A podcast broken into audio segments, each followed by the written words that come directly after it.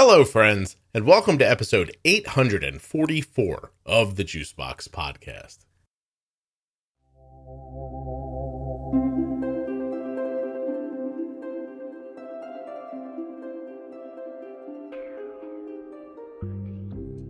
Today I'll be speaking with Fletcher. He's an adult living with type 1 diabetes, and we have just a wonderful conversation that gets very philosophical at the end. I hope you enjoy it. I think you will. While you're listening today, please remember that nothing you hear on the Juicebox podcast should be considered advice, medical or otherwise. Always consult a physician before making any changes to your healthcare plan or becoming bold with insulin. If you happen to have type 1 diabetes like Fletcher, or you're the caregiver of someone with type 1 like me, can you please go to t1dexchange.org forward slash juicebox and complete their survey? It will not take you long. It is completely HIPAA compliant. The questions aren't difficult, they're all about diabetes type 1, and it's anonymous. The questions they ask are simple, they're about your type 1 diabetes or your child's type 1, and your answers help to move type 1 diabetes research forward. You can do that right from your home, just sitting on your sofa. T1dexchange.org forward slash juicebox. It really will just take you like 10 minutes and it's going to help. I appreciate your time. This episode of the Juicebox Podcast is sponsored by US Med. Get your diabetes supplies the way we do from US Med. Getting started with US Med couldn't be easier. All you have to do is go to usmed.com forward slash juicebox or call 888 721 1514. The podcast is also sponsored today by AG1 from Athletic Greens. Now, I take AG1 every day. I put a scoop in with about 16 ounces of water, I shake it up, drink it down, starts my day off right. You could as well. Athleticgreens.com forward slash juicebox. Start your day off on the right foot. When you use my link, not only will you get your order of AG1, but you'll also get a free year supply of vitamin D and five free travel packs of AG1. Links to all the sponsors at juiceboxpodcast.com. If you can't remember, athleticgreens.com forward slash juicebox and usmed.com forward slash juicebox. No worries. Thank you. It's funny. I'm looking at your picture on Zoom, and it's exactly how I imagined you look. Is it really? Yeah. Oh yeah, like almost spot on. Like the the the face structure. You know, uh I don't know about. I didn't imagine you wearing glasses, but Well, so Fletcher, we, we're, we're recording. I want to keep talking to you about this. Is that okay? oh, that's totally fine. Right. I had a feeling that we were recording. And by the way, I just want you to know, I had zero notification that this was still happening. You didn't get the you didn't get an email? um, well, I got one ago. like three days before. Uh, Let me take a look at how it's you're supposed to get one 24 hours prior. Hmm. Oh yeah, that's that's totally fine. But I'm I think we scheduled this Oh, six months ago. six months ago. Yeah. And I would have I just thought I would have heard like maybe a month prior and said, Hey, we're still on, just so you know, instead of Well, that's good. 24 hours before. Well, I appreciate that. That's good to know. So I'll look at the system and see if the system gives me an opportunity to do something like that. Yeah, just you know, that gives you a little bit more time to prepare and, and make sure that nothing else is needs to be scheduled that day, that sort of thing. Gotcha. Yeah. No, I'd be. Ha- I'm actually making a note for myself. Let me see if we can get like a, uh, like a 30 day countdown, maybe. All right. Thank you. I appreciate you bringing that up. So, um, Hmm. I, I I know I don't have a camera. I apologize, but um, Okay. if you uh, how do you come to believe that you might know what I look like? That's fascinating. Like, what led you to that?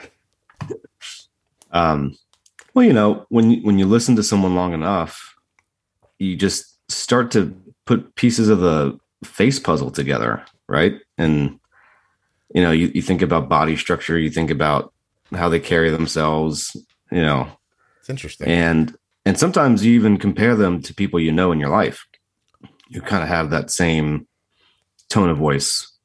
So I, don't know. So when I first saw your picture, I said, you know what? That's like spot on. That looks like a Scott Benner to me. Do I look like a friend of yours or an acquaintance that you matched me to in your mind?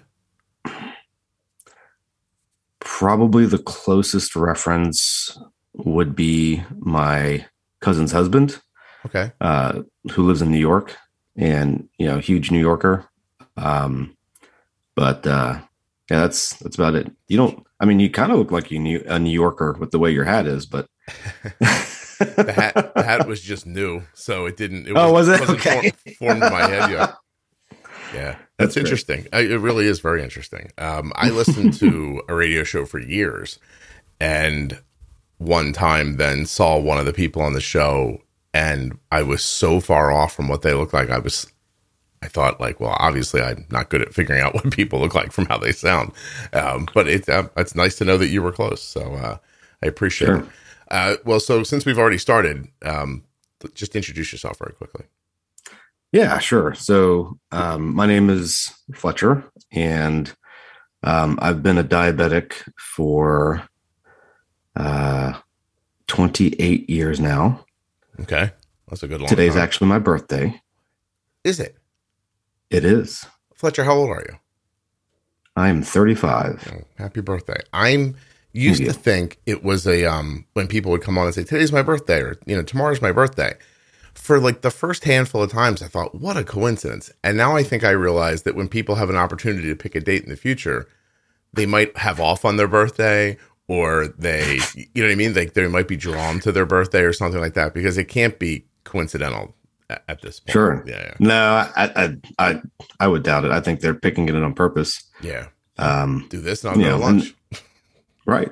Well, and you know, what better way to talk about yourself than on your birthday? Really, really is a reasonable decision. Uh, okay. So, all right. So today's your birthday. You just said, I'm sorry, you turned 35. yes. 35. You've had diabetes for 28 years. 28 years. You were seven when you got type 1. Okay. Um, 28 years ago, 94 Four? ish, right? Okay. Yeah. Um, Yeah. uh, living at home, obviously, because you're young, your parents together, divorced, Yes. They're together. together, Oh, bro- brothers, sisters. Mhm. Uh, two older brothers. Okay. You're the youngest. Um, So I'm the baby. do either of your brothers or your parents have any autoimmune stuff? No. Um, my grandparents did though. How so? Um, they had some form of diabetes. I, I don't know if it was type one or if it was just type, you know, the type two hmm version. Um, but they, I know that they did have complications from it. Um, that's it. You know, you know about how old they were when they passed. they were young. Um, well, my grandfather was young. He was early 60s. And then um, my grandmother was about 70. Okay, sixties. So- okay, yeah. well, I yeah. I mean, today's standards that's very young. I remember my grandmother passing when I was like sixteen, and she was seventy three, and people were marking at how long she had lived. And I was like, all right, well, I guess that's how old I'm trying to live to 73. They could have been saying that to make you feel better too, but totally isn't totally understand. Yeah, it's it's a we understand now that women are going to live way longer than us, but you know, So just an evol- That's neither here evolving- there. Yeah, like an evolving idea as medi- as as the medical world Right. changes, right? I mean, diabetes Yeah. is a great example of that. Just Mhm. you know, uh, expectations and and longevity ideas change like with with technology sometimes. So, um, right? do you remember being diagnosed? Oh yeah, like the back of my hand. Why? Why? What happened? Well, it was just a weird series of events, right? So my mom took me to a normal doctor's appointment. And you're going to laugh at this. I hated needles with a passion. hmm Um, and every time we would go to the doctor, that would be the first question coming out of my mouth. And I would say, Hey, am I getting stuck today? Like, I'm going to freak out if I'm getting stuck today. I'm going to, I'm going to walk out of this building. Um, and, you know, they had known that the doctors and nurses, you know, they all knew that. And so when they tested my blood sugar that day, the doctor came back in, and this was a great doctor. He he was hilarious. Uh, he wore buttons on his jacket, like a ton of buttons, hmm and just had the goofiest sayings. Um, and uh, he comes in, but though he comes in with a serious face, you know. So instead of all happy and jeery, comes in with a serious face and says, "Marilyn, which is my mother's name, you need to take Fletcher, go straight to Children's, do not stop for anyone." And it freaked her out Yeah. Yeah, we think so. you know uh and and so of course she had to call somebody to make arrangements because i believe at the time my middle brother uh was still in school and you know my dad was still at work so someone had to ensure that he got home but yeah so she had to make a phone call and i just remember sitting in the car looking at her crying and uh very distraught and i'm like what is going on and that's when we get to the hospital. And I remember going like, what are we doing here? Right. And she, again, what was odd is that she didn't say a word to me, bro, like nothing. Mm. So I'm just like going through these weird motions, like what's about to happen. Yeah, trying to figure it out at a young age because I mean, she, Yeah. there's no way she knows what to say, right? She's having her Right. own reaction. She's trying to figure it out. It's interesting. All right. What's the first thing she did say to you? Or do you remember the It's hard to doctors? remember. It was so long ago. It's hard do to remember. Do you but, remember the you know, I- telling you maybe? no, No. No, I remember going into the hospital. They took me to a room. They get me on the bed. They say we have to draw blood. And and the reason my mother took me to the the doctor to begin with is because I would always used to sit on her lap for a long time. Yeah. And she just noticed how bony I had become, you know, as I continued to sit on her lap. And she said, That doesn't seem right. You're like losing weight Interesting. And you know she you know you go through the whole peeing a lot drinking a lot thing. She figured okay maybe we should take you to see the doctor. So that's how we got to this point. Anyway so they put me on the bed and they said we have to draw blood. So i was super skinny. I was you know for my age i think it was at like 40 pounds. Oh wow. and and this was the moment i always truly remember was having to the doctors try to draw blood for me um and at one point they had three needles in each arm. And and they couldn't get anything. And so i remember my father showing up. All right. He walks in.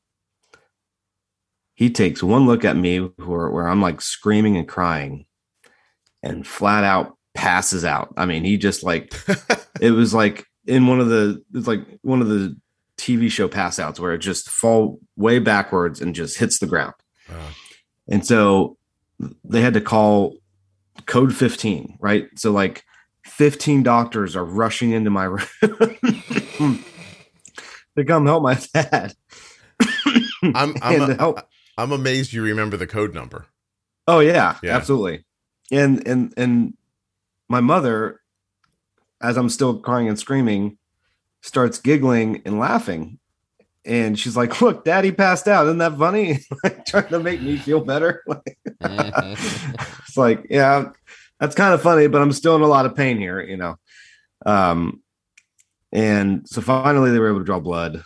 Um, I remember them giving me a couple crackers and some water afterwards. And then I remember them sitting me in the room. Um, and then they tell me, like, hey, you know, this is what you are now. You're uh, a diabetic. Uh, you're going to have to take insulin for the rest of your life. Uh, you, you know, you're not going to be able to have the sugar and the sweets and all the things that you typically enjoy and we have a nice cheeseburger here for you. But in order for you to eat the cheeseburger, you're going to have to take a shot of insulin. Yeah. And I'm like, what? You know, and and again, keep in mind, my mother, she knows how terrified I am of needles, and so I was like, all right. So I, I said, okay, let's do this. and at first, I locked myself in the bathroom, hmm and then they coaxed me out, and they said, "All right, we're gonna put it in your arm." I was like, they were like, "Count to five. I was like, "Okay, one." You know, I counted it really loud because it helped, and I counted really loud, and I got the three, and they're like, "All right, we're done." I'm like, "What? I didn't feel that." They're like, "Yeah, you're done." And all of a sudden, this rush of relief came over me. You know, like, oh, well, I can handle that, Yeah. Your, right? Your, like, your that's not a big deal. Your biggest concern is not your desire to not have a needle anymore. It's that your parents are not tough in a hard situation. exactly. your mom turtled up and your dad dove on the floor and stayed there. yeah. Yeah, yeah, yeah. Yeah. So, um, you know, but that night I remember um my mom laying with me with the bed and because I just I cried the whole night, you know, trying to uh process what was happening. Um you know, because I, I didn't anticipate it, right? And and so um I was there for about I want to say three or four days. I think my A1C was 14. Wow. I mean, from Yeah. your description of your body, this was really advanced, I figured. Yeah. Right. Well, and supposedly that they think I should have been diagnosed sooner. Hmm. Like I should have been diagnosed at five, not seven. Oh, wow. Well, uh, were you undersized at that point as well? Did you grow a lot after you got insulin? Uh, yeah, yeah, Yeah. absolutely. Yeah, everything, everything started to kick in. It is Um. To- to- it- did your mom have hindsight? Did she ever speak to you about it? Like, oh, looking back, I do see this, or no? No, no, my parents were very busy. Yeah. very busy working you know um most of, you know sometimes they had to work two jobs Okay. you know we didn't come from the the wealthiest of wealthy No, I understand. I understand. You walk back in the You know what I house, mean? you scan the room, everybody's upright, their eyes look like they're pointing in the same direction. You're like, good, another day done. You know, yeah, Yeah. yeah yeah and you know with three kids you know i understand why she she had to work the way she worked you know to provide for everybody and and same with my father which you know i don't i can't be mad at them for that you know it's just the circumstance that Yeah. that was dealt you know no, I mean, you can't really be mad at people for anything about the way they are. I mean, their actions are different, but you right know, who they are, the situation they're in is, you know, it's, it's hard to be mad about anything like that. yeah Um, so did the uh, fear of needles dissipate from that one instance, or did it reoccur on you? no it it was gone Stayed away. as soon as yeah as soon as i left the hospital i was fine with it Wow. um, I, I, I acclimated to it rather quickly, which is surprising. But you know, you know, I never complained about it. hmm Did you? What did it Um, bother you, even though you didn't complain? Yeah, I mean, it did bother me, but it, you know, eventually I just thought of it as a uh, a way to say to myself, like, I need this. This is what you need now. And hey, you know, do it in front of your friends and make you look cool. That's something that makes you different at the very least. And sometimes It that's, does, That's yeah. what you're looking for. You know, sometimes now- not. Some people, some people don't want to look different, and and some people. Oh no! some Yeah, like no. I'm separate. I'm the I am the uh, epitome of different. Which Well- is you know I've always I've always appreciated because it, it gives you different perspectives and um in a good way. yeah. So So now my childhood best friend just almost also happened to be diabetic as well. really, Right. Um, but he's been at it uh, longer than I had. Uh, he was diagnosed when he was two, and so it felt good to have to know, you know, somebody had the same thing I had, Mhm. right? Because back in my heyday, and I apologize, I have terrible allergies. I live in the Midwest. no, it's fine. If you need a second, take a second. Uh, no, it's good. I might just take a, a sip of coffee. You're just fine. uh, you know. I'm I'm going to ask you while you're before you tell me about the heyday before you were seven. I love that there was a heyday before you were seven. But um, d- d- how long after you're diagnosed do you think? Oh my God, my friend has this too. yeah, I mean, and I didn't even really question what he was doing at the time. You know, I would see him test his blood sugar. Um, but at that age, I'm just kind of like, "Hmm, whatever, let's go play. Like, Yeah, yeah, right. I, I didn't give it any thought. And then I realized, oh, he's been doing he's been doing this a lot longer than I have. You know, I should follow in his shoes. And boy, was that a mistake.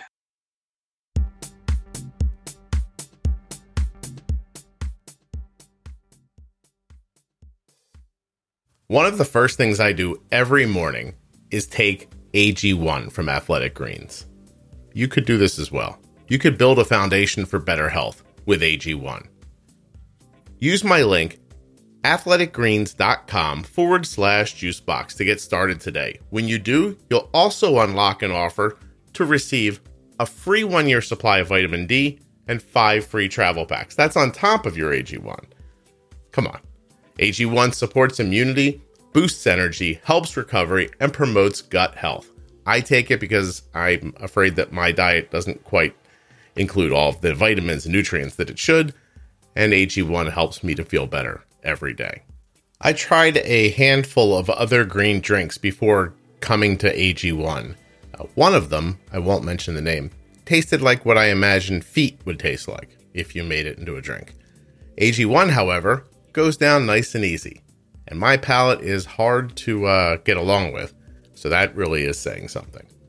AG1 from Athletic Greens contains less than 1 gram of sugar, no GMOs, no nasty chemicals, or artificial anythings. Right now, it's time to reclaim your health and arm your immune system with convenient daily nutrition. It's just one scoop in a cup of water every day. That's it. No need for a million different pills or supplements to look out for your health. Of course, to make it easier, Athletic Greens is going to give you a free one year supply of immune supporting vitamin D and five free travel packs with your first purchase.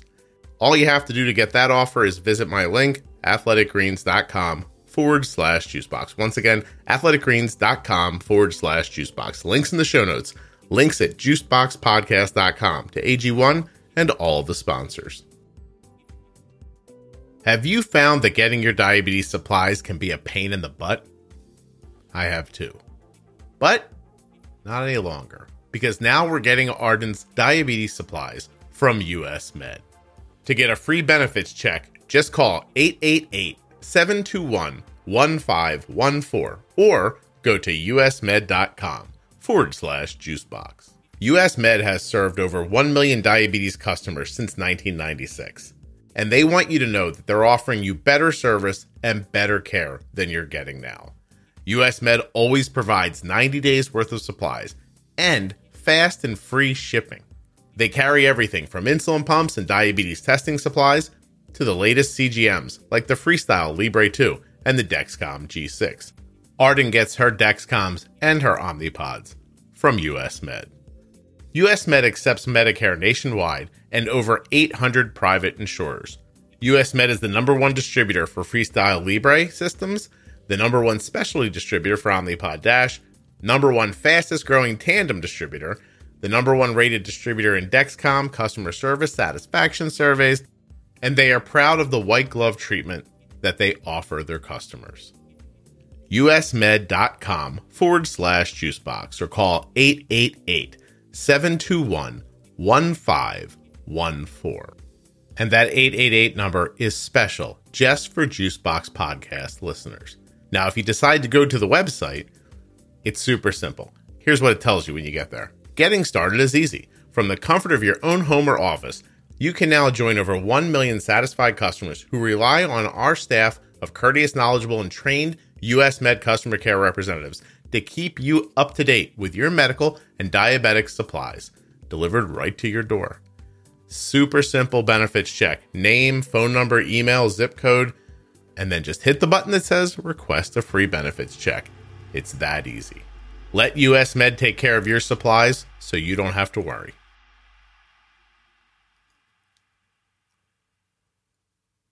Boy, was that a mistake. There are good diabetics and there are bad diabetics. And, you know, when you're young, easy to be a bad diabetic. Very easy. And what I mean by a bad diabetic is you know, they're eating oatmeal pies and zebra cakes, you know, all the things that we should not be touching. So he he had diabetes for a long time prior to you. If you're seven in what do we say, ninety four, um, mm-hmm. then he had type one going back to eighty nine. And yeah. back then, and probably even when you were diagnosed, were you regular in NPH at that point or no? oh yeah, regular in NPH. Right. So the you know the call of the day is you shoot in the morning, you shoot at dinner, and that's what you do. And um, yeah. and you, you go ahead and eat, and you know we'll make adjustments maybe every once in a while when I see the doctor. So he right. doesn't have any perspective. None, nobody back then had perspective the way we have right now about how insulin works, really, because it didn't work the same. You know, your mm. your objectives were different. The technology was different. I mean, even right. meters were, you know, it's not it's not like you could have reached into your pocket, grabbed a little meter, and tested yourself whenever you wanted to, right? Like the meters were no. bigger and right. And so he's and he's going along living his life the way he does, and then you you mirror him. Essentially, yeah. Yeah. Well, I mean, because he was my best friend too. I mean, we always hung out together and you know, I didn't question what he was doing. Yeah. You know, uh I know that I shouldn't have been eating sugar out of the ordinary meal times I'm supposed to because they would give you uh, you know an amount of calories that you were allowed to have per day. Okay. Um but again, and it was counted you know, by calories. The, yeah, so yeah. they would designate like, hey, you're you're only allowed to have 1900 calories or you know 2200 calories or whatever. Um, the dietitian would set that up right? Okay. Um, and I hope I'm if I I apologize if I misspeak about that, but uh, th- at least that's kind of how I remembered it. Is they would give you a kind of a calorie goal to to stick to, mm-hmm. um, and you know, so when we would hang out, I mean, we would snack and you know we there was a gas station right next to where we lived. So we would always take a quarter or a nickel and go up there and get sugar bubble gum or, you know, these tasty chocolate treats and just go about our day. Right. Mm-hmm. Um, and that kind of put me in a bad habit going forward because, you know, I uh, went, wouldn't get my A1C in control. And my mom noticed it too. She because when I first came out of the hospital, I was I was doing great. I was like, yeah, I'm eating my vegetables, keep my A1C under control. I think I got it down to like 7.9. Mm-hmm. And then and then it all went the went the it, it double hockey sticks from there. it, it you know, you know what's interesting is we talk so much, just not around diabetes, but in general about people. We talk so much about what people should be doing instead of what they do.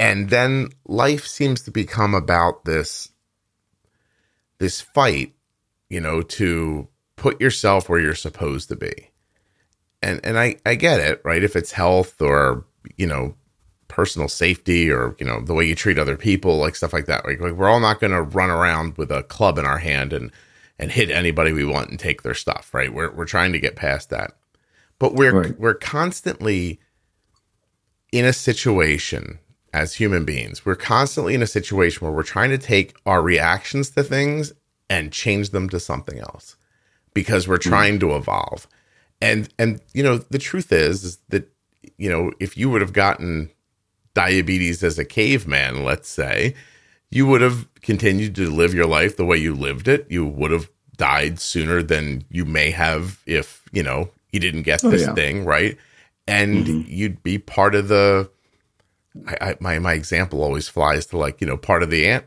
hill you know what i mean like you'd you'd be mm-hmm. the ant that died four days before the other ants and one of the ants will be a little uh, puffier than the other one, and one would be thinner than the other one. One would be crazier than the other one. One would be more aggressive than the other one. And I don't know. We just it's it's an interesting it's an interesting battle that we always find ourselves in. And I'm not saying people right. shouldn't strive for better health or uh, you know, behaviors, that, that kind of thing. But it does it does occur to me that every time somebody comes on here, what they talk about is I am a person, this is how I am, and then suddenly told me to somebody told me to be different. And Hmm. and then we act like that's easy to do, Right. you know. Oh yeah, and you know, I didn't at the time. I didn't have any other role, role model. Right. Yeah. Um, you know, when you talk about being different, uh, you know, if you were diabetic, you were different. You know, because I I remember going to elementary school and all the kids would be like, "Why does he get to have snack in the middle of class? That's not fair." and you know, in my head, I'm like, "Well, I don't want to have snack in the middle of class." Right? right. I didn't ask for that.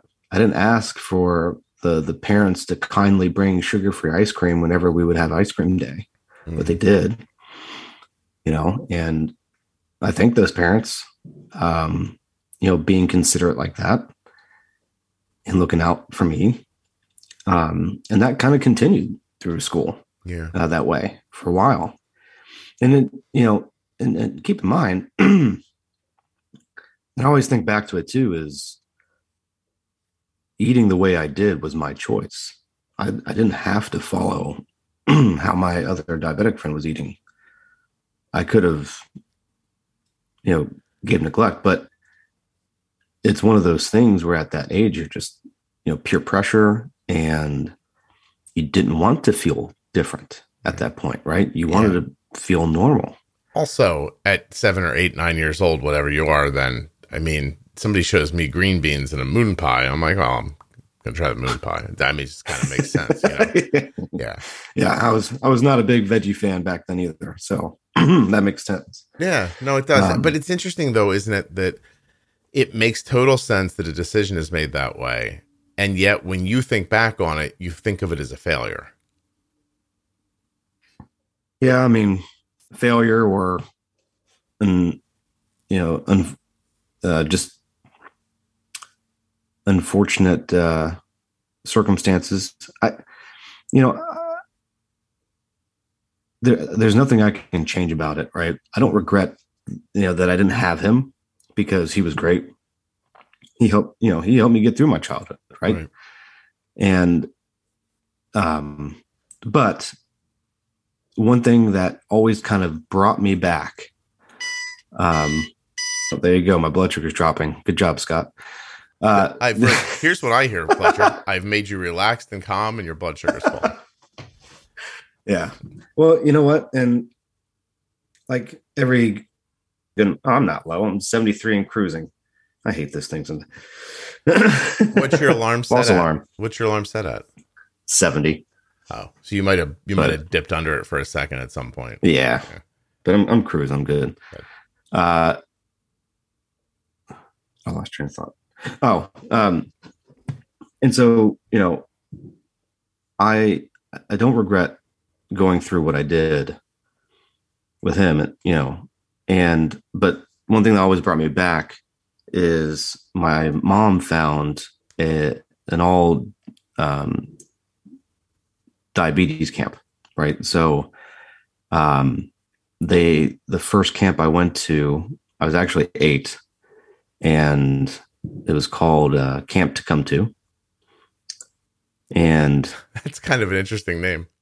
I know, right? That's a- yeah. yeah, It's the camp. To, it's the camp to come to. it's the camp to come to. But That's if right. the, but if you say it quickly, it almost feels like it was named by an ancient Indian Ancient civilization. Tribe, Yeah, or, yeah, yeah, It's ridiculous. But go ahead. yeah. Anyway, so uh, this was just a day camp though, and you know you would go during I think it was eight to four or something like that, and um, I remember everything about that camp. Right, it was it was amazing because I had all of these kids who were exactly like me, and you know we had a bond, and we and we grew that bond the more we went to this camp. So I I ended up going back every year um, for, for the like the next three or four years. And then when I was old enough, which I think was nine or 10, I then also went to the sleepaway camp. Camp to sleep and too. What's that? It was called Camp to Sleep Too. No, yeah, No. that would have been, that would have been clever. I don't know why, why Um, they didn't do it, but go ahead. I'm sorry. Yeah, Sleepaway Camp. no, it was it was Camp Corlitz, Okay. and you know, for all my diabetic friends who are listening to this, and I know they're going to listen to it, uh, they're going to reminisce about it. And you know, when you say different, I mean my first name. When people listen to this, they're. They're gonna know. They're gonna know it's me, and they're gonna message me and be like, "You were on the Juice Box podcast." Yeah, I'm like, yeah. um, you know, because when you're diabetic and your first name is unique like that, it's kind of hard not to miss, right? And and so the uh the sleepaway camps, you know, that always brought me back and kind of zoned me in, you know, I'm like, oh, I need to take care better care of myself. And but then as soon as you leave, it was like you're back in the real world and things are hard and things get all messed up and out of proportion and you're not on a an awesome routine anymore and so i would fall back into these bad habits Okay. and you know that kind of carried me into my high school and college years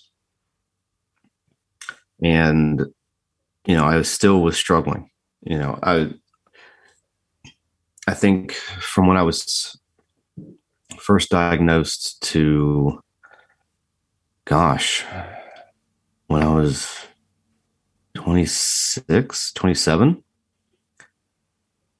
that whole time i did not have my a1c under control Diagnosed to 27. yeah Okay. So 20 years. Yeah All right. and I think it was when I was 20, right? Um, is where it started to catch up to me because I was having issues with my eyes. Mhm. And so um, I went to a specialist and they said, Yeah, you've got retinopathy, uh, a little bit of retinopathy going on. And so, you know, if you think about it, when when we're living the life, we don't feel any of the repercussions, you know. Yeah. Uh, and this just comes. Um, I hope I can curse. I don't know. Is this the after hours version? I hope it is. Don't worry. We'll just, I'm, I'm, you're fine. but okay Yeah. so uh yeah you just don't realize that the the shit that's going to hit you uh later in life and for me it was my eyes which you would think like oh that's not a big deal you know at least you're not losing limbs um I don't know, Fletcher. I see that as a big deal, but go ahead. Yeah, I, I wouldn't. I wouldn't think. Yeah, oh no, just your eyes. Don't worry about it. It'll be fine. You still have your arm. yeah Yeah, well you know because your eye your your eyes can be repaired to a to an extent i guess your limbs could too but that's i don't know I, if i had to the choose a path i would i would say not to lose a limb Yeah. and you know my eye doctor was the one that really beat it into me about taking care of myself Okay. which is kind of interesting because you would think an endocrinologist would do it you know they would be the ones to lay the lay the hammer down and Wow. be like I mean, you were seeing a, an endocrinologist for 20 years, and they never mentioned to you that your A1Cs looked wonky to them. oh they did Okay. they did um but You didn't care. You didn't listen. yeah well again it was one of those things where It felt like it wasn't really happening. Yeah, exactly. And you know, it was that one moment where I was brought in, I would get the reality check, and as, as soon as I left, that was it. I'm back Yeah. to my old self, back to my old routine, you know, and that's just the path continue. Now, granted, could I have asked for better support? Sure. You know, and I think that's the the main thing is like you need to have support um from the get-go Yeah. people who will keep you honest, people who will make sure you're doing what you need to do and continue that routine. Because if you don't have that support system, just depending on yourself and, and trusting yourself to keep yourself honest, it's it's a lot harder. Who do you, who do you think should have been that person for you? Oh, people. I mean, for sure, it should have been my parents. Okay. It should have been my brothers, but I don't blame them. You know, again, because I never spoke up. Right? I didn't ask for it, and maybe I wasn't supposed to. I don't know. It, it's kind of a weird, weird line, right? hmm It's like everybody just wanted to pretend like, oh, he was diagnosed with diabetes. We now know why he was so skinny. He he we know what we have to do now. But that's it. We're gonna do the bare minimum, make sure he takes his shots and test his blood sugar and then move on. Yeah. Right. And that was it. And and so as a repercussion, 10, 13, 20 years later, um, you know, I'm having issues with my eyes now. Yeah. And so, first time, I remember getting lasered for the first time. And, you know, it, and it's not like, uh, it's not like LASIK surgery where you're getting your eyes corrected, right? Completely different. Um, you know, this is, this is the stuff that these are the lasers that are like, you know, you're to feel in the back of your head, right? When they hit you. Um, and the first time I did it, it wasn't too bad, right? You know, they the uh, the doctor put this helmet on, you know, and just straight into your. I mean, it was it was weird, right? It was weird at first, but um, after the first time, I was like, okay, well, I'm done, right? And he goes, oh no, he's like, we're going to be doing this for a while. And I'm like, what? Mm. And so we did. We did do it for years. Fle- Um, and Fletcher, to be clear, you put the helmet on, No. right? Can you imagine in that situation the first time if he put the helmet on, you're like, wait, this is so dangerous. He's wearing a helmet. Let's go. no, that's that's how they laser into you. Oh, wait a minute. they- they- He wears the helmet. yes. Yeah. Oh, hold Oh, on. yeah. All right. I guess I need to understand better. So, what's the helmet for? The, the helmet is it, it- it's like it's hooked up to this machine and you know he just i mean i say helmet it's not like a baseball helmet or you know whatever it's it's like a it's essentially it's like a um Just like an apparatus on his head that helps. yeah it's like an thing. apparatus on his Okay. head where he can put this like little uh mechanism in front of his eye to stare down into mine and then he has like a remote control to to like aim and laser into where Oh. it needs to be lasered That's interesting, isn't it? I it's very fascinating Yeah, yeah, yeah. but um you know the first time the first few times around you know he's like look you know the first few times that we do this it's sometimes it's going to be a little irritated but then as we progress it's it, it might get a little worse right and it did because you know i got to a point where after gosh i want to say three or four years um it was painful to to be getting this done Yeah. and was it helping? I yes, oh yes, Okay. it was helping. Absolutely. Yeah. And I remember the last time I had to do it, um, my wife actually came with me. And um I remember it was excruciatingly painful. He said because he said to me that he said I had to use this powerful machine. It's gonna be a lot worse than you've ever felt before. And so he just went at it. And imagine like it's not like the the sound you hear, it's not like pew pew. It's like it's it's it's literally I mean that's what it yeah. he it's like he's playing a video game in your eyeball. Mm. You know what I mean? Like he's he's because he's trying to reduce the overpressured blood vessels in there. Yeah. And I swear by the time he was done, I felt blind. Like everything was black. Um and I just remember him saying to my wife, look, he took that like a champ. You know. Um a lot of because a lot of people when they go through that, they have to take breaks Mhm. right? Because it it hurts so much when they're doing that. I mean, it and like I said, the only way I can describe it is someone is literally poking your eyeball from behind, you know, and causing enough to where you you know you're you get a huge migraine. Mm.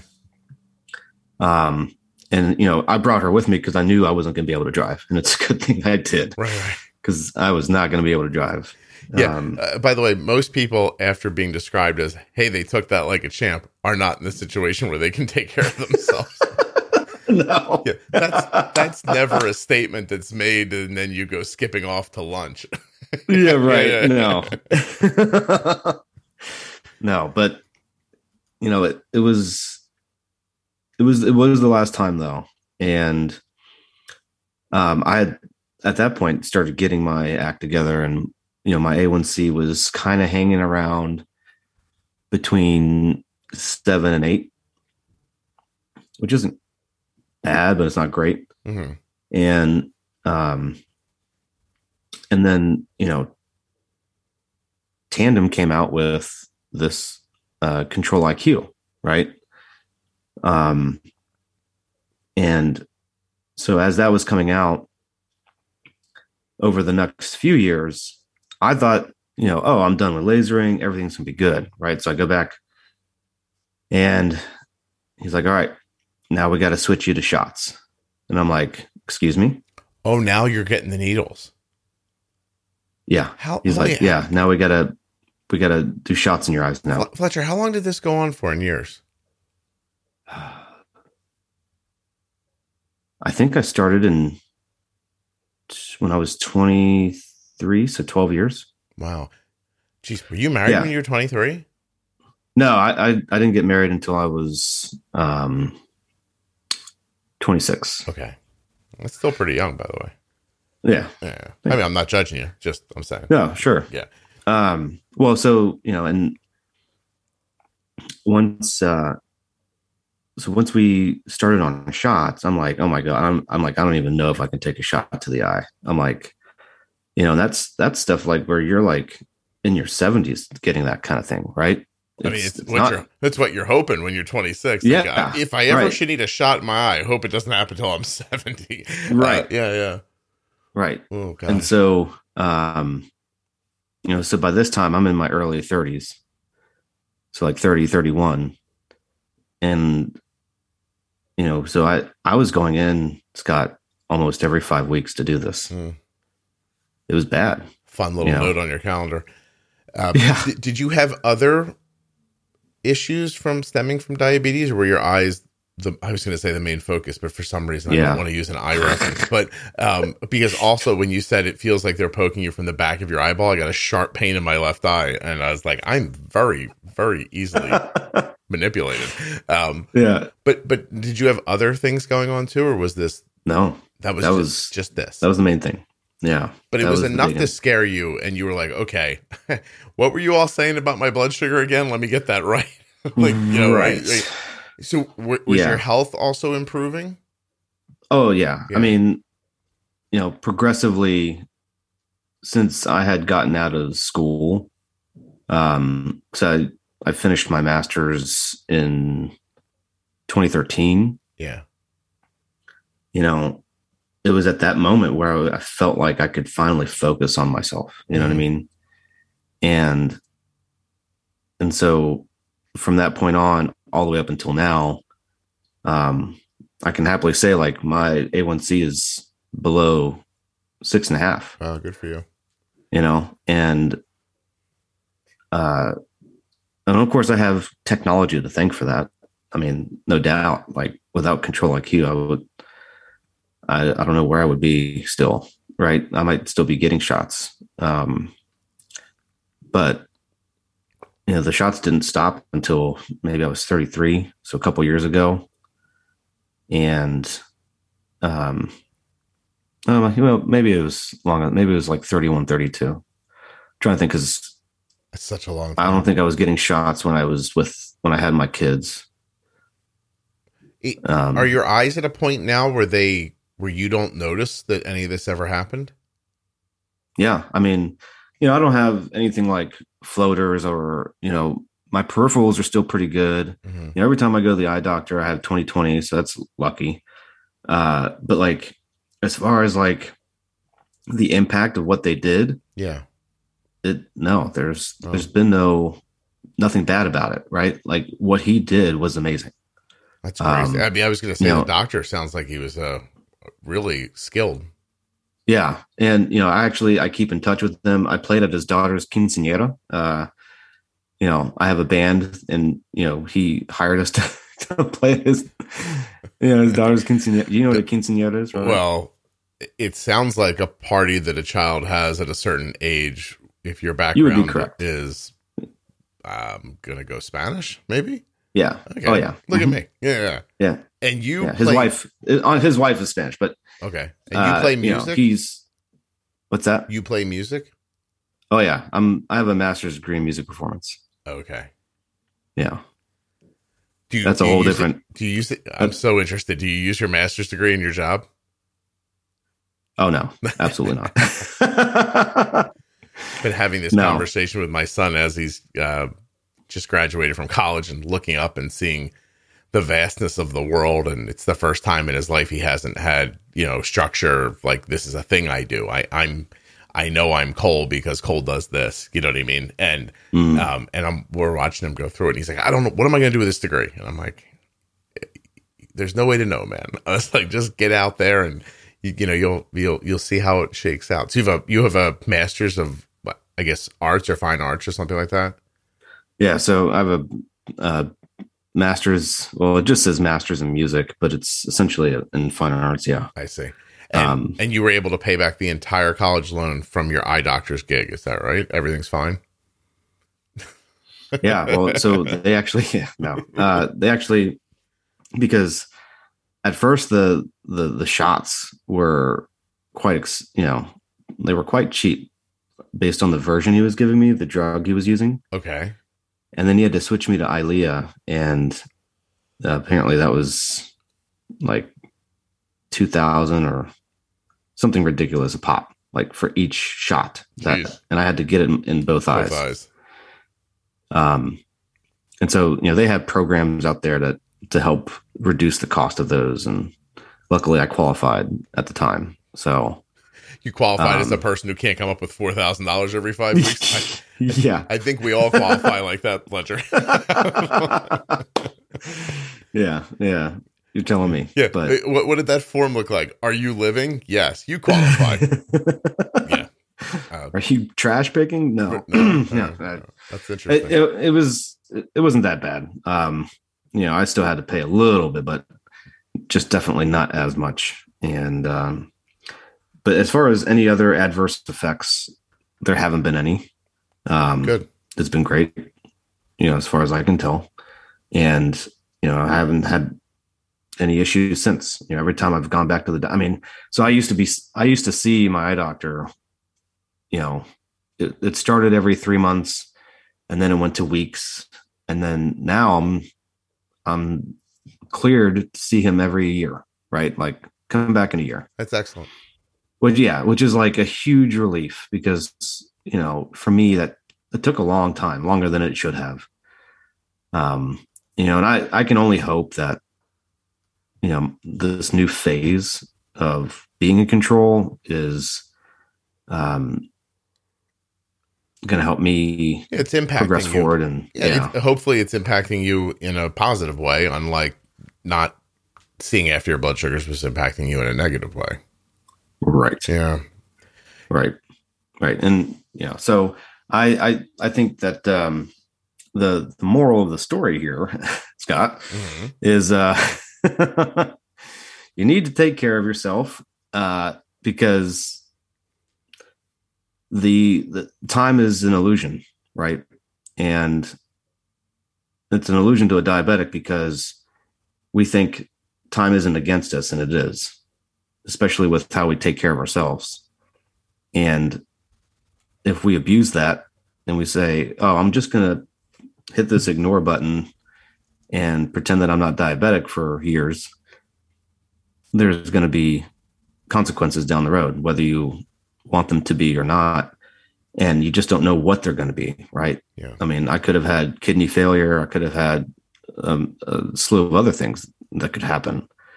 And, you know, not that I'm saying that I wanted to go through what I went through because it was horrible. Um, mm-hmm.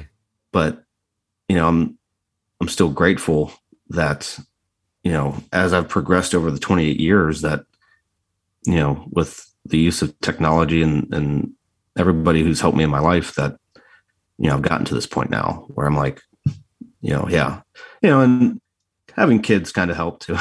it always. Does. I remember my, yeah, I remember my uh, doctor drilling that in when my son was born. He was like, he was like, he's like, you better take care of yourself. He's like, don't do it for me. Don't do it for your wife. Do it for your your kids. You know, do it for your son. They they need you in your you know in their life. And that was like, you know, I'm like, okay, uh, I got to change, right? Yeah. I got to lifestyle change. Something's got to change. So, but isn't it interesting that prior to your complication, you hmm. didn't ever see your life as something that had to change because you would be not around for loved ones. It wasn't until something happened where you went, "Oh, geez, this is actually going on," and and now I can take the rest of this seriously. It, it's so you know, isn't it interesting? Like we could say all kinds of cliched things, like uh, the minute you're born, you're dying. You know what I mean? Like, mm-hmm. and mm-hmm. or or uh, at one point the Grand Canyon was a river.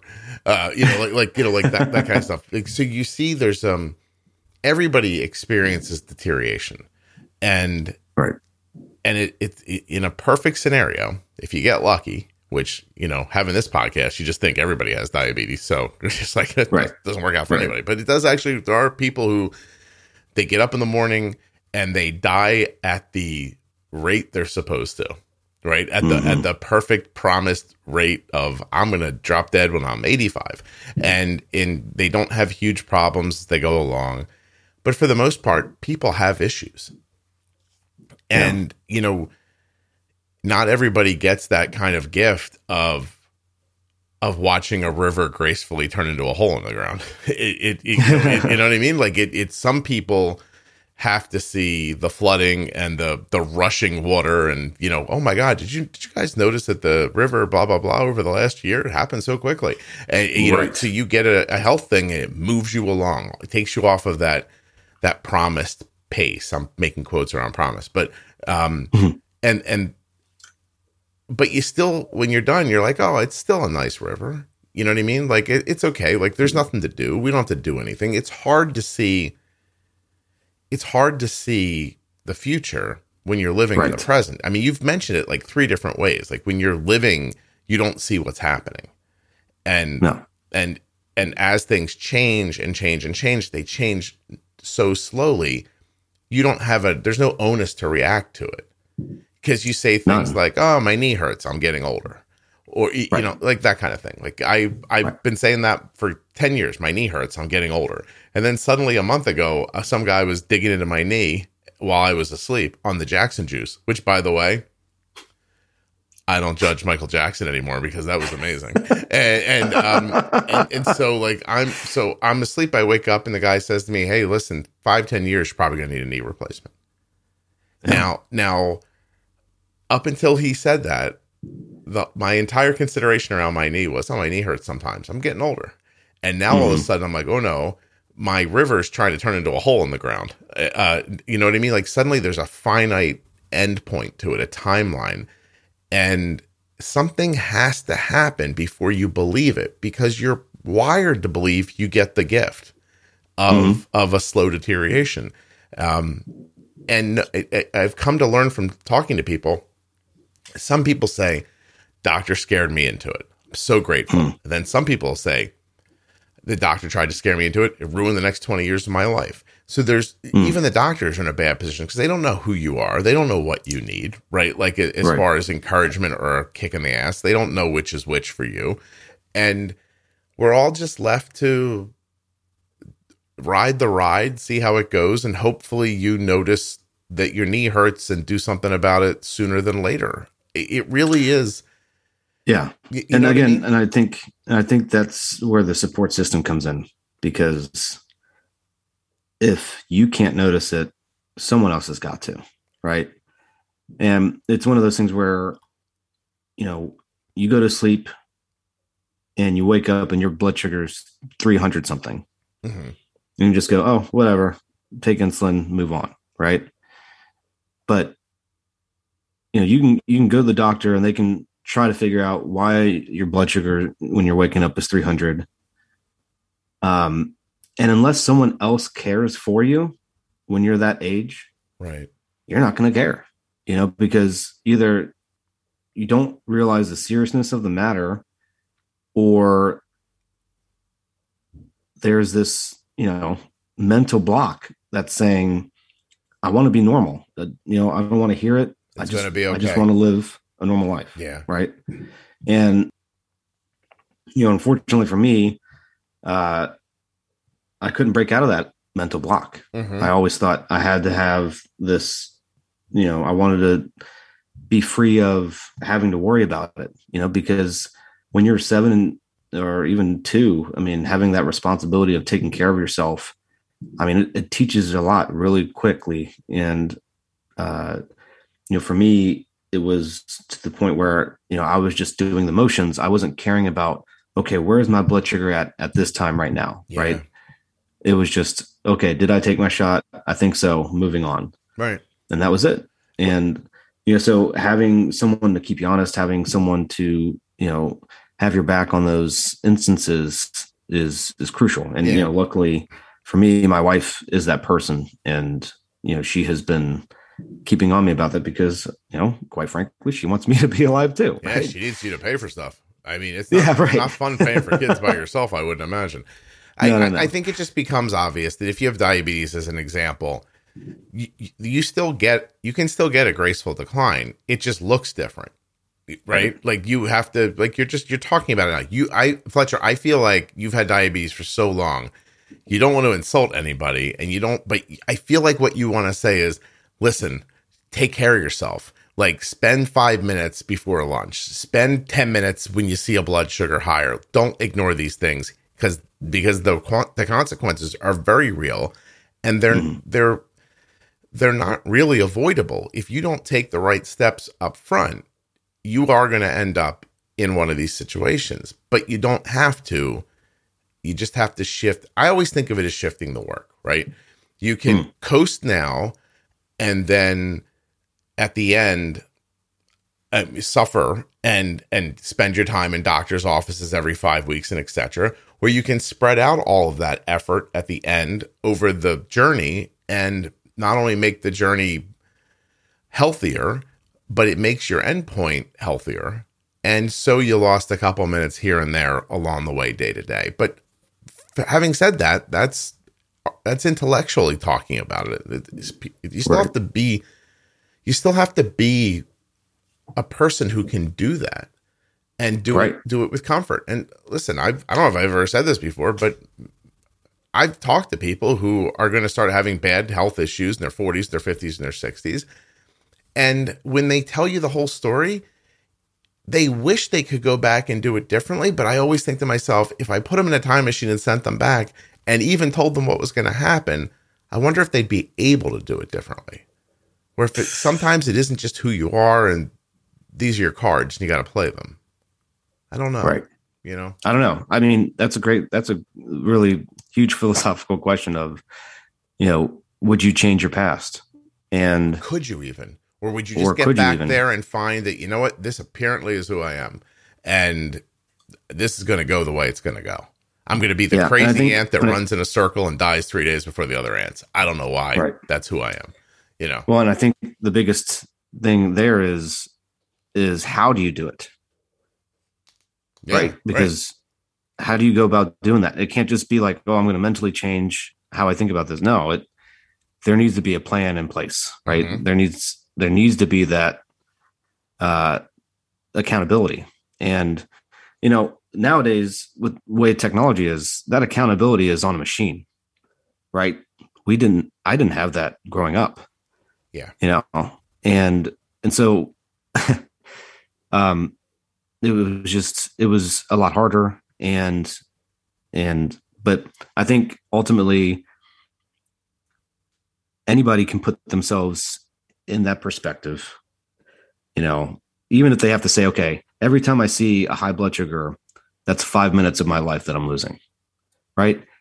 Something to just tame yourself and say, I need to take care of this. You know, this is not an okay situation, you know, or if I'm struggling, who can I reach out to to help me? Because there is it, help out there. Yeah. There are support groups out there. Right. You know, and, uh, you know, I know for myself, like I'm always happy to help any new person who's, you know, recently diagnosed or if they're struggling, you know, just to talk to someone. I'm always happy to do that, you know, because that's, you know, we're, we're kind of like the band of brothers, right? We, we understand and we know how to, you know, not now, not every diabetic is going to be able to help another diabetic. You know, every situation is different, but you know, as long as you're trying, I mean, that's that's what counts.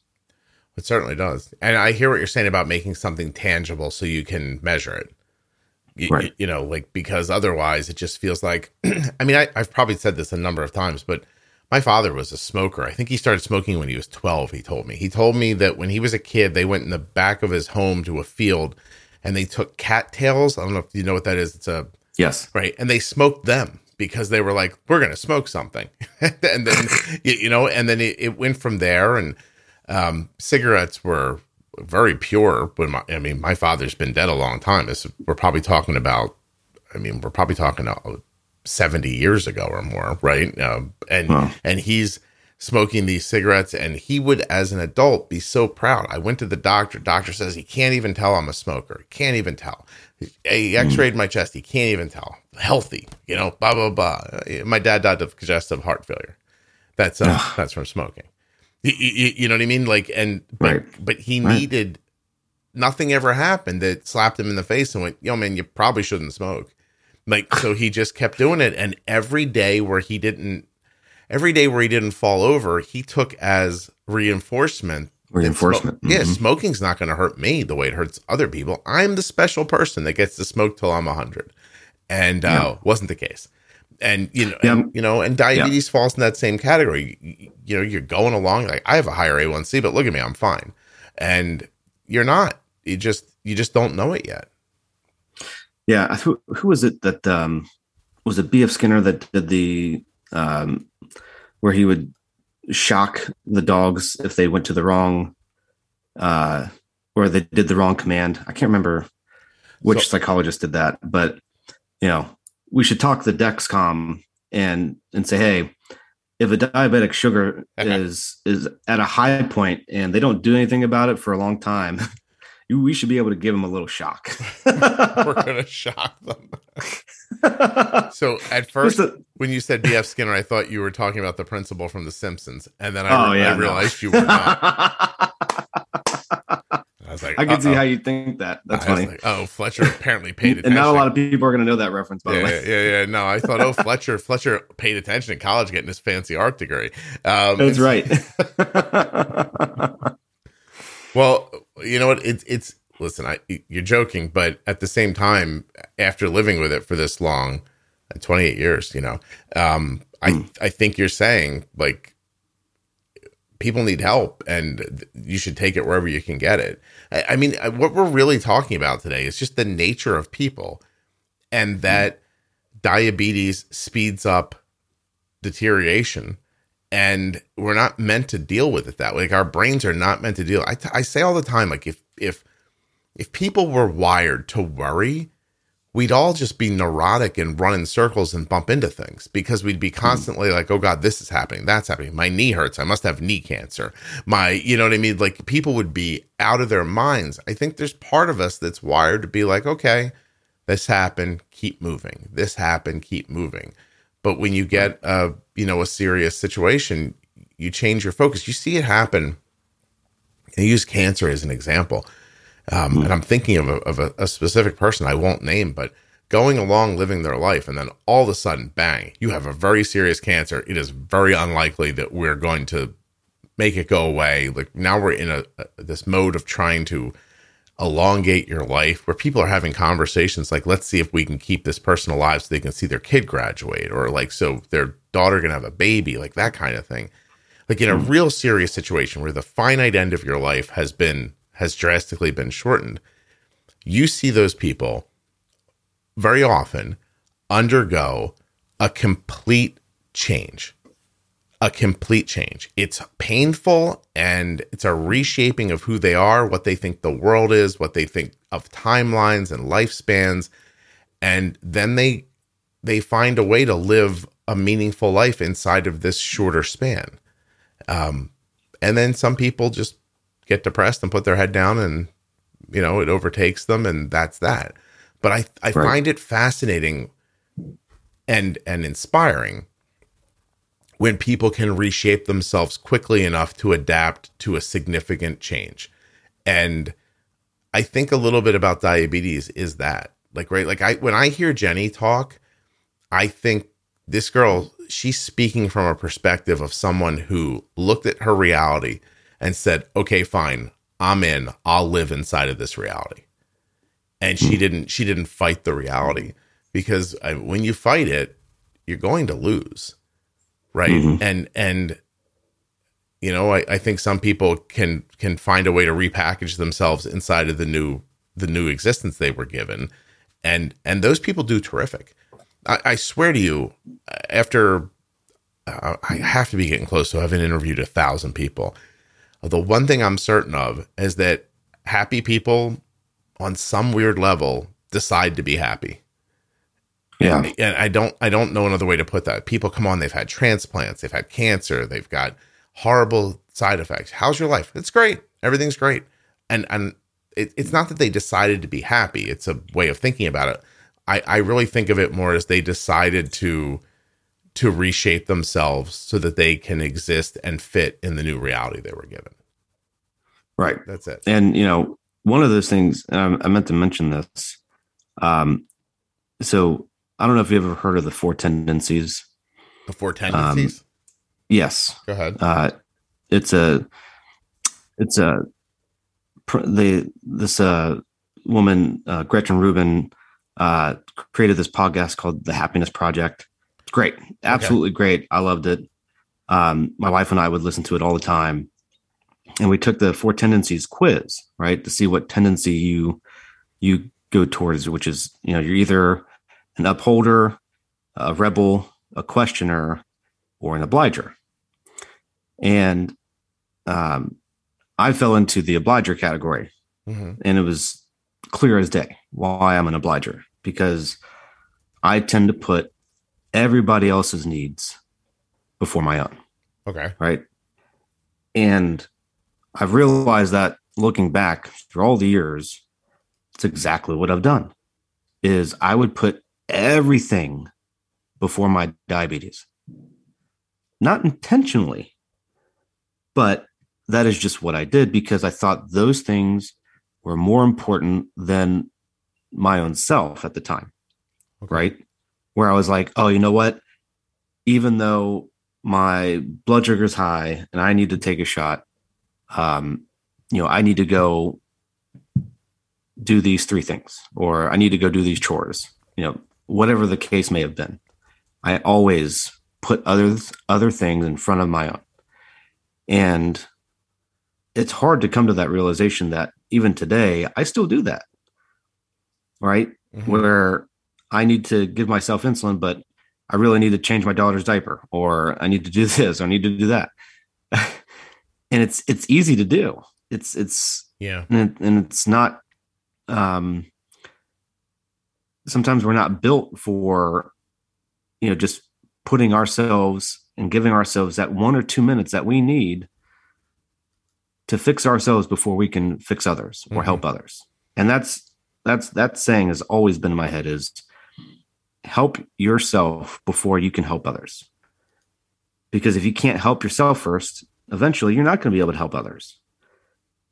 And that's something i wish every diabetic would ingrain into their brain because I can tell you you're going to be that much more successful going forward in life if you take that moment for yourself first and then have those moments afterwards. Yeah. Because you think, well, you know, if I put this on pause or put this on hold or whatever it is, if I need to change my set, whatever, uh, it's not a big deal. But if you say that over and over and over again, over an expanded period of time, it then becomes a big deal, right? Yeah, and you're you- contradicting yourself. Yeah, you diminish its importance so much that it has an opportunity to overtake you. It's almost like Yes. you you ignore an enemy almost, Mhm. right? Essentially, yeah. Uh, right. To, like it's to- staring you at the face, and you just allowed it to stab you, even though you can't feel it, see it, or experience it. Mhm. Yeah, and Right. and if you just put a tiny bit of focus and attention on it, it it, it sort of shines a light in the shadow and and makes it go away. Right. Yeah. Wow, a lot of metaphors in there. Okay, so um, I I- looked up the Happiness Project because I've heard about it before, and all I can tell you Oh, is if this if this person, uh, Gretchen, was the first person to come up with this, about forty thousand hacks have tried to rip her off since then. so. and uh, I'm speaking from a That tiny bit of t- speaking from a tiny bit of perspective about what it's like to start the first something and then Mhm. watch 17 other people go, "Oh, good idea." like thanks. Um yeah, can I just have this for 5 minutes? I I did build it all by myself from nothing. No, you want to just jump Right. on? Fine. The happiness lab, fine. The science of happiness, fine. Happiness podcast, fine. Love happiness and so- my god, you almost can't Yeah. find her thing because of of uh so many others. Yeah. so many other people using her. Do, do you know? I was just about to say I don't want to make this about me, but I think people would laugh if I said that. So, um, it- the um instance of podcasts with the word juice box in it since mine became popular is insane. Hmm. It there's Really? there's uh, more than a dozen of them. And, and just take they take like a different variation of spelling or they separate the words in different places or something like that. Oh yeah. Now, some of those people just might have woken up one day and said, "Oh, I want to make a podcast. I'm going to call it the Juice Box Podcast," and they go to register it and they find out like, "Oh, damn guy already did it. Like, I have to change the name." I get that, but um, i- it's it's it's no um, when, when words become popular in an ecosystem where searching is important, then people people start like, "Oh, happiness lab or happiness this or happiness that." That's popular. I'll put the word happiness in my thing. So. Um, as Yeah. you can see, I'm a tiny bit sensitive to the idea.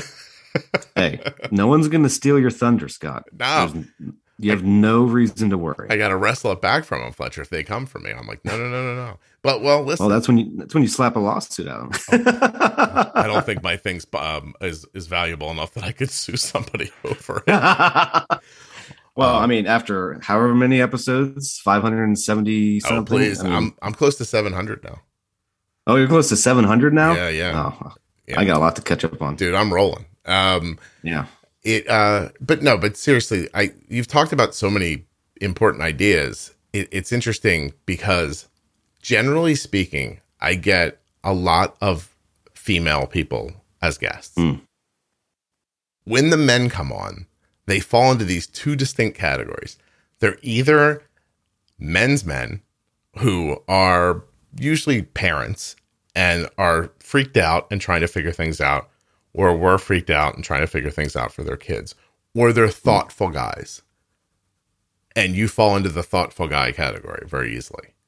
And and it was interesting because I didn't know when you came on today. Like I was like, I wonder how this is going to go.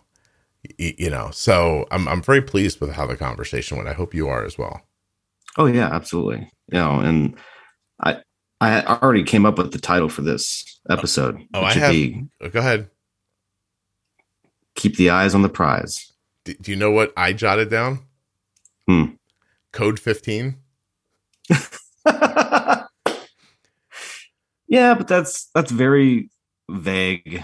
It is. It needs I love how vague it is. I, I also love that it's not it, that it's connected. That if you listen to this entire listen, Fletcher, they're your parents, and I don't want to be harsh on them, right? But Sure. in a moment when your seven year old kid is being diagnosed, your your mom froze, and your dad tried to die. and She's then, gonna listen to that and go, "Oh man, he was right." yeah, yeah, and then and then and, and and then from there, as you're making decisions that I mean, we can see in hindsight are bad decisions, but you would have no way of knowing, you know, at seven years old. There's there's no one there to to go, hey, I you know, I paid a little attention to this diabetes thing. That seems wrong. Like, don't do that. Or let's try hmm. this instead. Or, you know, whatever, whatever, whatever. Like, you were just floating through it. And, you hmm. know, I have a, now I have a very soft place in my heart for that because, I mean, my friend Mike was diagnosed probably four or five years before you. And everyone treated it the same way as you described. Like, oh, he takes a shot in the morning, he takes a shot at night. We're never going to talk about this again. And now Mike right. is dead. And so um, it would have been nice if someone would have stuck up for Mike and or hmm. or been an adult in a time when he needed adults.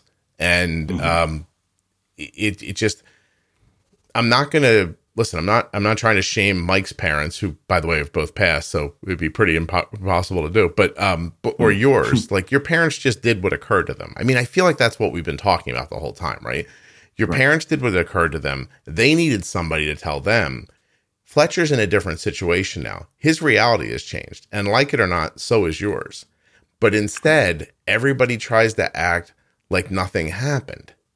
Mm-hmm. Right? And and if you can find a way to live with diabetes where it's minimized in the background a little bit, I think God bless. I think that's terrific. But minimizing it and ignoring it are two completely different things you know, and people ignore it. And you've just laid out what what could happen. I'm I'm telling you right now, pre bolus or I'm getting lasers in my eyes. I'll pre bolus. You, you, know what I mean? But right. it's easy for me right. to say again intellectually because if you gave me diabetes today, would I pre bolus? Like I don't know. Right. And and here's how I can tell you that I don't know. My dentist gave me these little trays that he made molds of of my teeth it was expensive. And then he said, Hey, Scott, once a day, I'd like you to squirt some of this gel into this tray, pop these trays on, wear them for 15 minutes. I think it's going to be a big deal for your overall health, for your gum health, for your teeth, for everything. Like, I, you know, I see in the future something might happen. Let's get ahead of it here. I said, Okay, that sounds amazing. I paid for the trays. He gave me the gel. Most days I look at the trays, I look at the gel, and I think, I got to put that gel in those trays and pop those in my mouth for 15 minutes. And then I don't do it. So, am I going to pre bolus if I get diabetes? Intellectually, I think I'm going to. After I hear your story, I definitely want to. And then there's execution, right? Because in this same moment, my daughter's about to leave for college. She has diabetes. I have a job. Um, I am oddly connected to people I'll never meet. Uh, my son just graduated from college. He's a little rudderless. My wife is trying to do her job and work, and we're trying to retire before like we can't move. You, you know what I mean? Like we're trying to set our kids up for the future. We're trying, and I'm supposed to put these trays in my mouth too. Like, how the f- am I supposed to do that, Fletcher? You, you know, like, like I don't have. it, it seems easy, but I don't have that kind of time, man. And yet, yeah. I don't. I. I. Of course I do. It's the. It's the only thing that's important. So I don't know, man. Yeah. Good luck. No, I hear you. And, and, this is a yeah, bummer. Right? Bunch of this turned into a bummer. you know, and well, and it's funny you say you mentioned dentist dentistry because you know it it affects our teeth too, right? Yeah. Um, and and and the health of our teeth, which is very important. Um, and I I know I'm I'm going back and forth, but I just want to make a correction that um I said I've had a the BF Skinner reference, which is correct. I, I mentioned Pavlov, but I think I, I wanted to go with BF Skinner because he's the he's the psychologist best known for his influence on behaviorism. Okay. So, so you you um, confused um, Pavlov's dog with behaviorism from Skinner. Yeah. Well, yeah. I'm sorry, Fletcher. I have to delete this entire episode, and Gosh, you've wasted my time. You came, Fletcher. You came so close. I'm so sorry. Wah wah. It's over now. Wah, wah. Yeah. Well, trust me. Everybody who knew that you didn't have that right is still listening because they're just they're so mad. They're, they're like, oh yeah, I'm sure they are. He meant yeah. Pavlov's dog. This dude has a master's degree. Doesn't even know the difference between yeah. B.F. Skinner and Ivan Pavlov. What is there a school in Antarctica I don't know about where three people went? Stop it. Um, yeah. Hey, I have a question for you before we wrap up a little bit here. I mean, you mentioned yeah. a, a, really like the Happiness Project is a is a big podcast, right? Like it's mm. it's it makes mine look like I'm yelling out the window, and so um, but it helped you does this podcast have a similar help for you? Oh, absolutely. Okay. It, it's it's it's one of those things where I treat it as like a almost like a a confidence booster, you know, and like for me, it's always been easy to connect with people.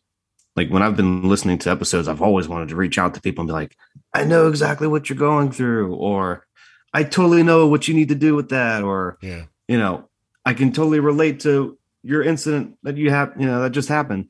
Like, you know, so for me, it's it's kind of like it's it's kind of meditative, and when when you're able to just listen to others' situations, however good or bad they may be, it always has you doing a self reflection of your own situation Okay.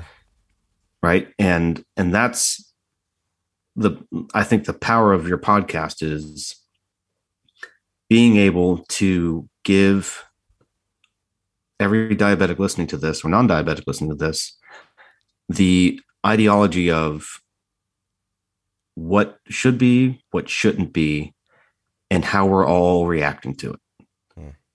and some people are going to connect in- instantly others are going to be confused but that's good because at least it's sparking some kind of reaction Yeah. and keeping you in for it. me Yeah. so for me having this podcast you know though it may not be the most positive or happy it is still something that i value and i value it to the nines All right. because if i had this when i was younger i'd be in a different spot Okay. you know Well, I, I appreciate you sharing that with me, honestly, because I have come to the complete conclusion that I am making something that is more than I anticipated and Mm. that I'm not fully in control of how it impacts people. Like I, I know it impacts them well. Like your explanation doesn't surprise me, right?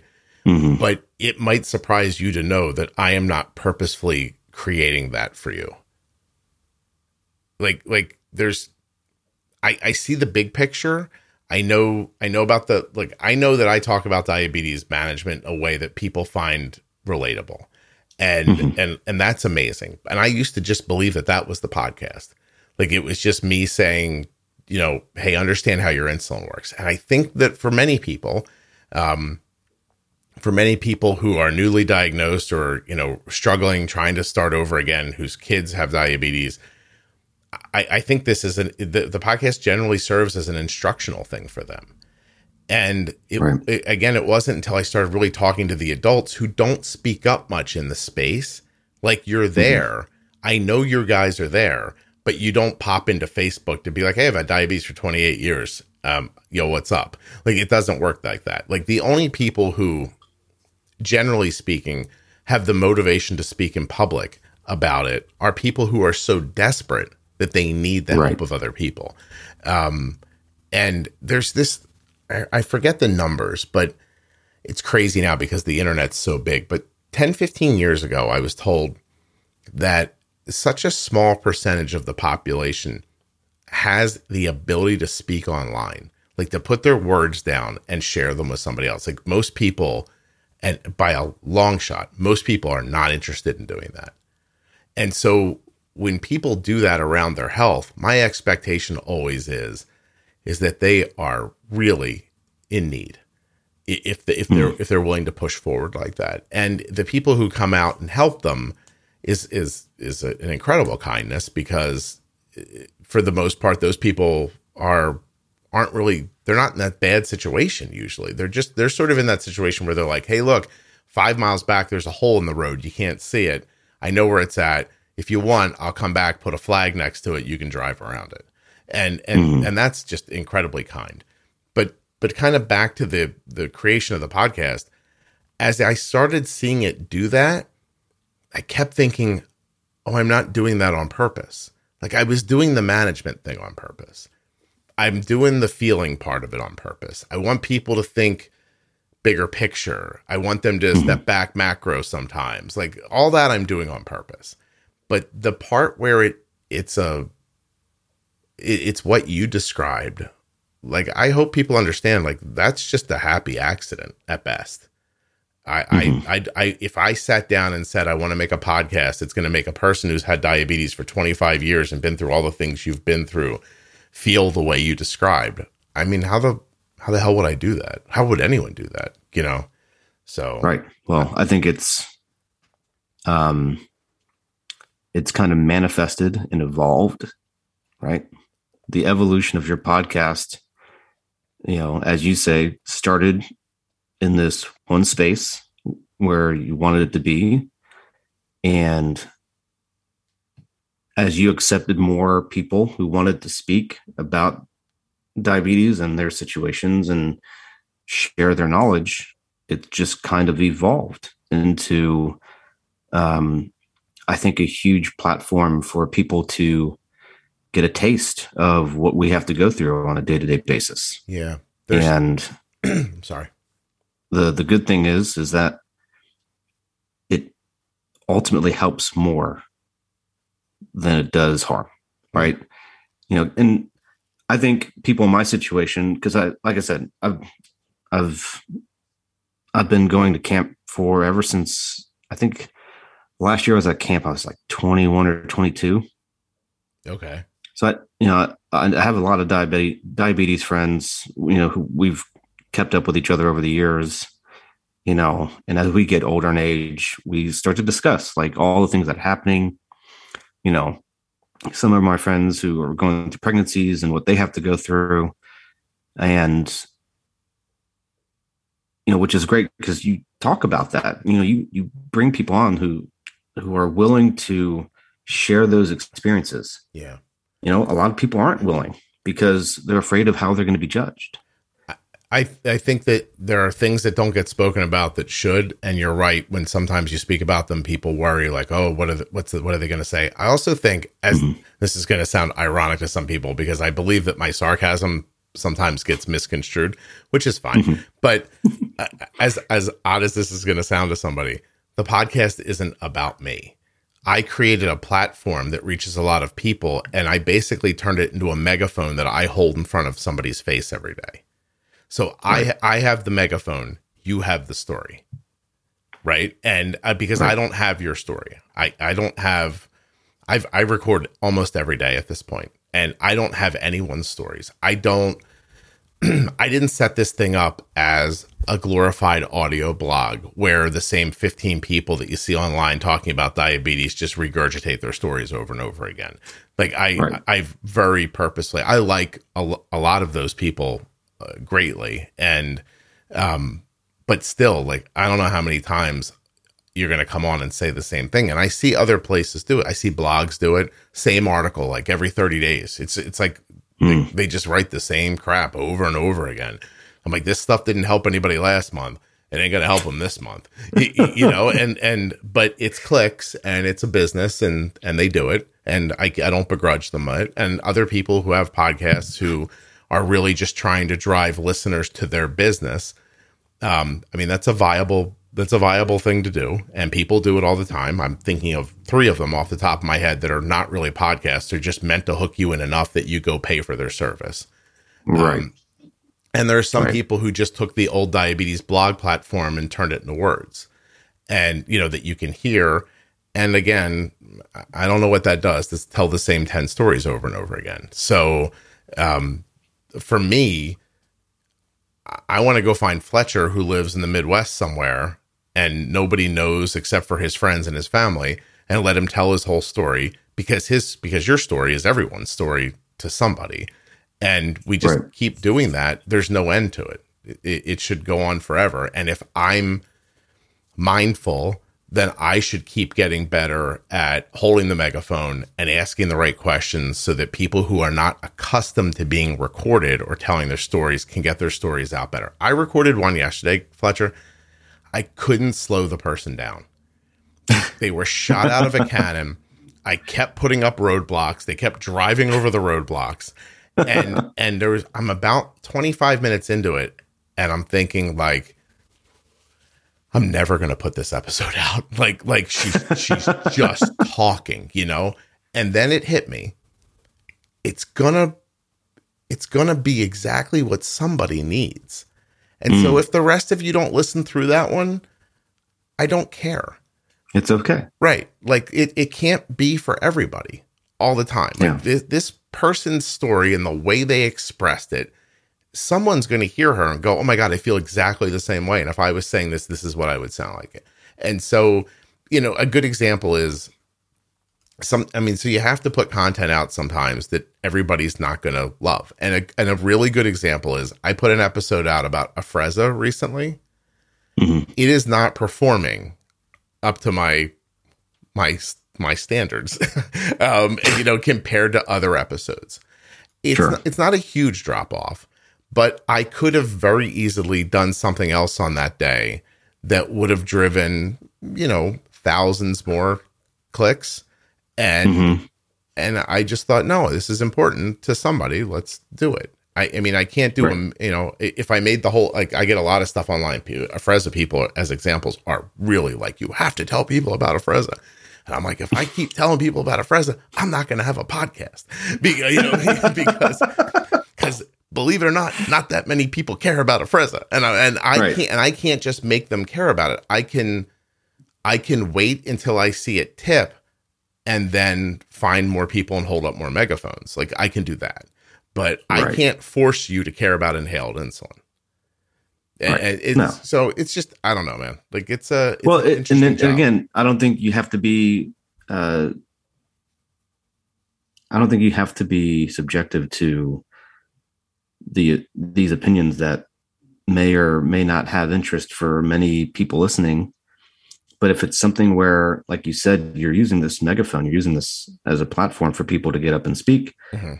you know, and it may and, and to be honest i think you've gained enough respect at this point that people may not care what the topic is they just want to hear the podcast how you present it yeah and and be supportive of you and I, mean, you know, and there's nothing wrong with that. I think people will happily do that because of the the big picture that you've started. Hmm.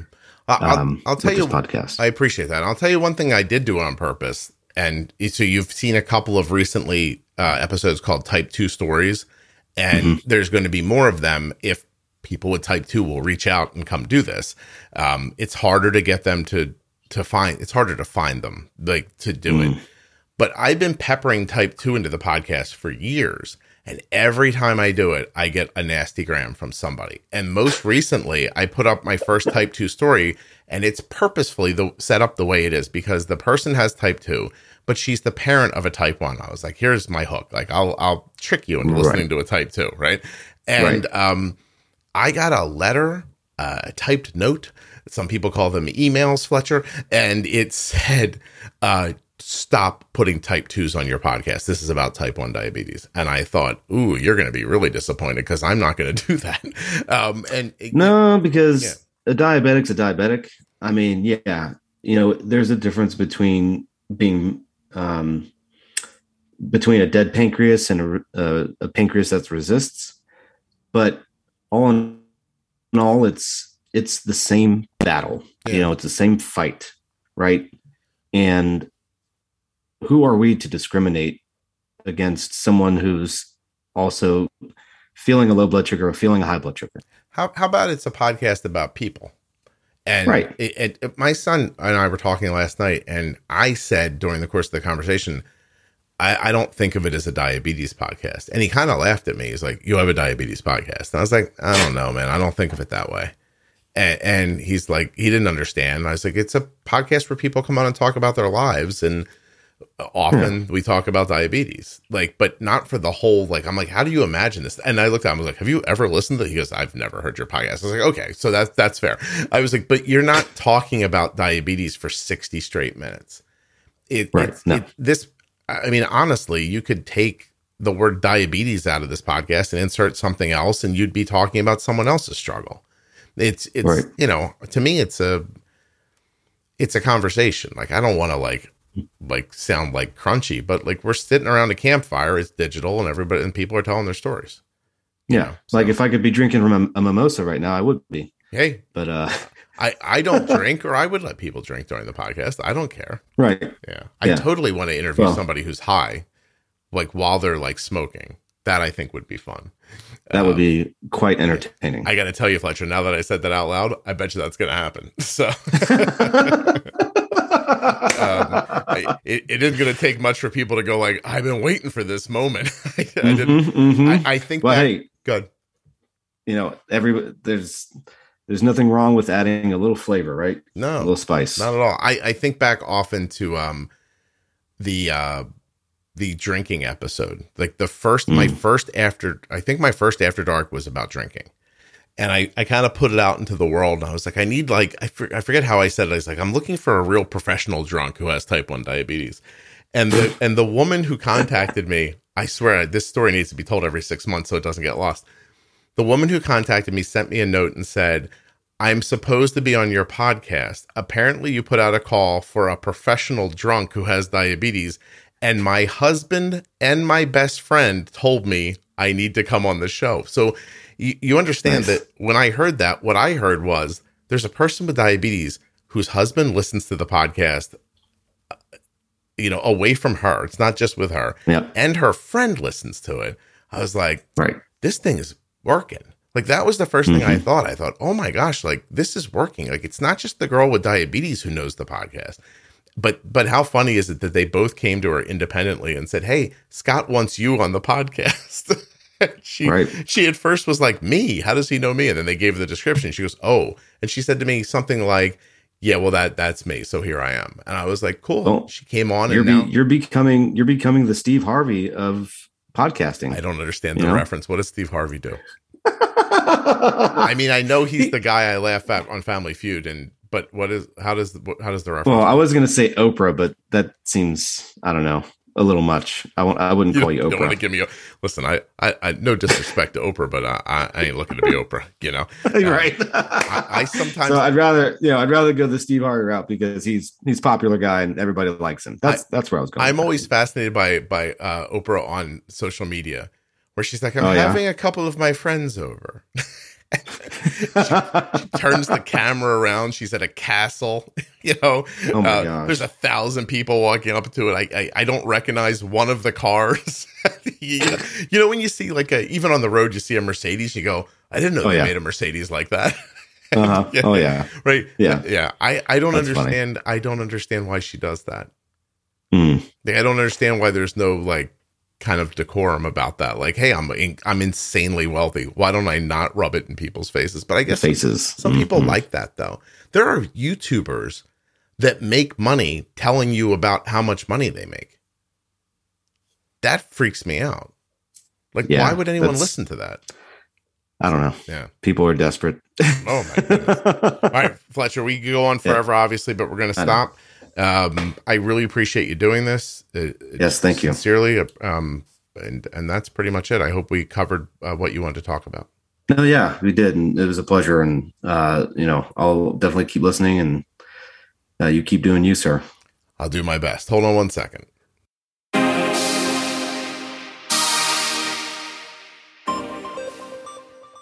First, I want to thank Fletcher for coming on the show. And then I'd like to thank Athletic Greens for making AG1 and for supporting the spot and for supporting the podcast. Athleticgreens.com forward slash juicebox. Get your free one year supply of vitamin D, your five free travel packs, and your AG1 with your first order. And don't forget that you can get your diabetes supplies from US Med by going to usmed.com forward slash juicebox or by calling 888 721 1514. US Med always provides 90 days worth of supplies and fast and free shipping.